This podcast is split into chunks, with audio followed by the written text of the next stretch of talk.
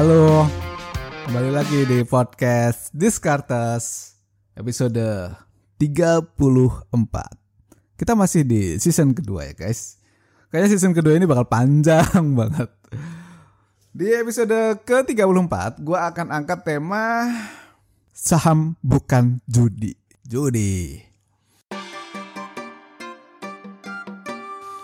Buat teman-teman yang baru join ke podcast Discartes, ini adalah podcast tentang keuangan, investasi, ekonomi, dan bisnis. Season kedua, gue akan challenge, gue akan kulik ide-ide yang dari buku, dari orang, dari berita yang ada di sekeliling kita. Tentu ditambahkan dengan ide dari gue sendiri. Oke, clear ya?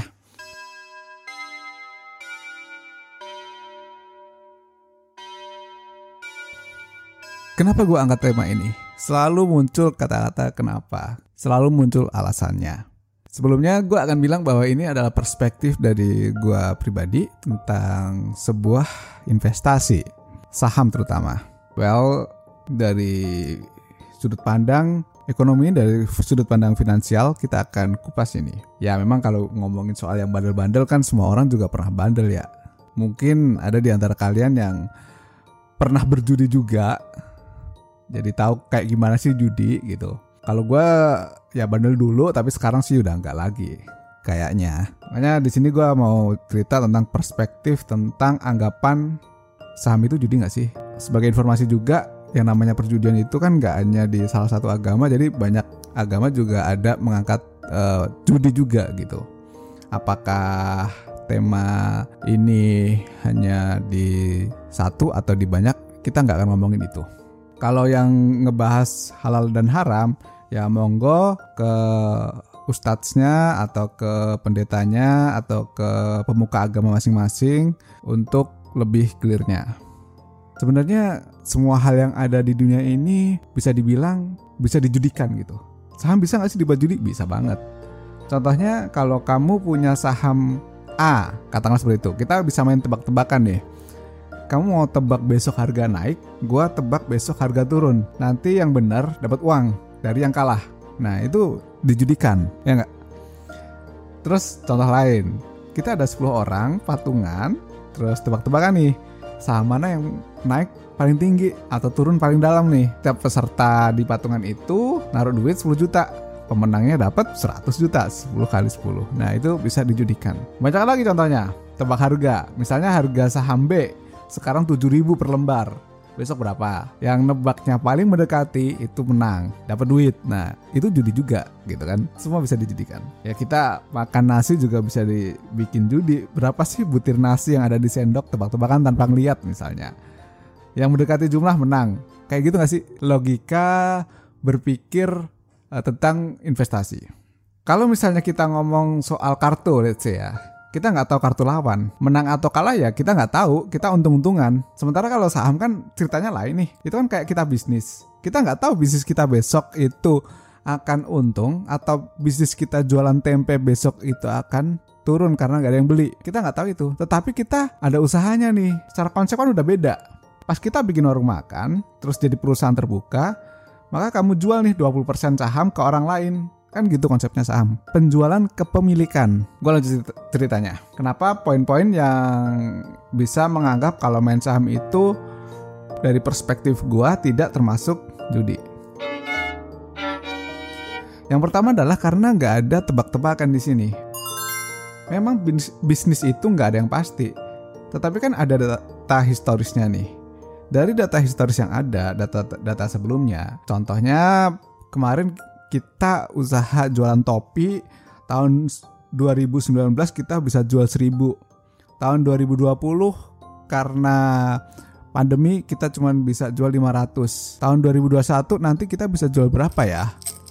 Nggak ada yang pasti tetapi kan kita punya data banyak nih sebelumnya nih. Pertanyaan gue ketika kita beli saham itu kan ada data kayak gitu juga nggak sih? Ada pergerakan harga historisnya. Kalau trading ada psikologi marketnya. Dari situ kita bisa ambil keputusan. Kalau investing pakai fundamental, kita bisa tahu laba perusahaannya berapa, salesnya berapa, apakah naik terus atau enggak. Ya kalau judi kan historisnya nggak bisa kita pakai. I don't think so. Itu sesuatu yang sama. I don't think so. Kalau yang kedua, kita bisa bicara dari sisi legalitas. bicara aturan hukumnya udah jelas nih. Kalau kamu judi ya ada aturan hukum yang dilanggar. Sementara kalau kamu beli saham nggak ada aturan yang dilanggar karena sudah diatur tentang pasar modal.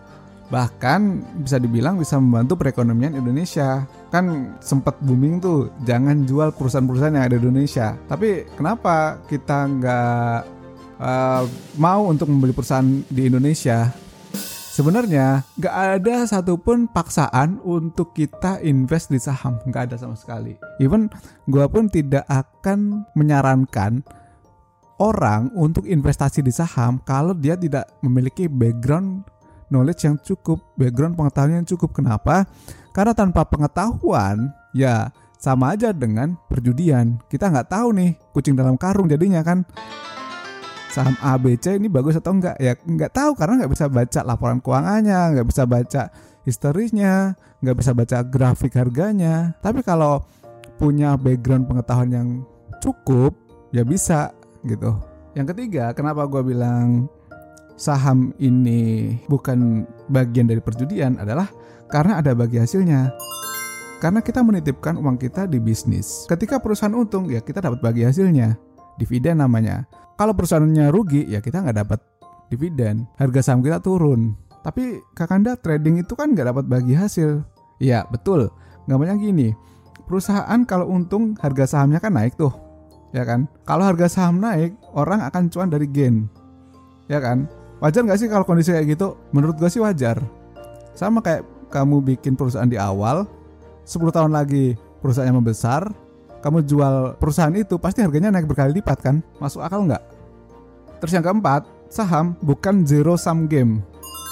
Artinya prinsip zero sum game ini nggak berlaku dalam dunia saham. Apakah ada yang bisa membuktikan kalau saham itu masuk dalam area zero sum game? Zero sum game itu apa sih? Itu adalah kondisi di mana keuntungan satu orang jadi kerugian orang lainnya. Padahal kan kalau kita beli saham ada potensi untuk sama-sama tumbuh kalau kita beli saham, sahamnya naik, ya semuanya ikut naik kan harganya gitu. Yang kelima, ini adalah pesan dari gue buat teman-teman. Kalau memang tidak meyakin, tidak paham, terus belum pernah belajar soal saham dan market, nggak usah invest di saham.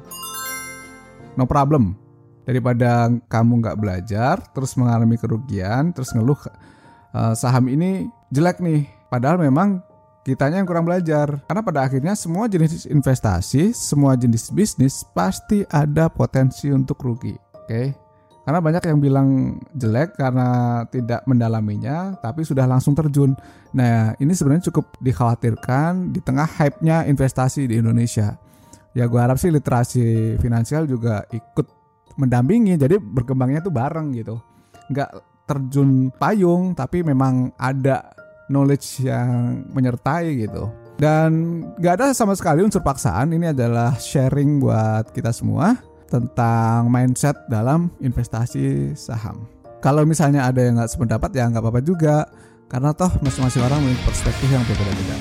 Itu sampai jumpa lagi di podcast Diskartes selanjutnya. Thank you and bye-bye.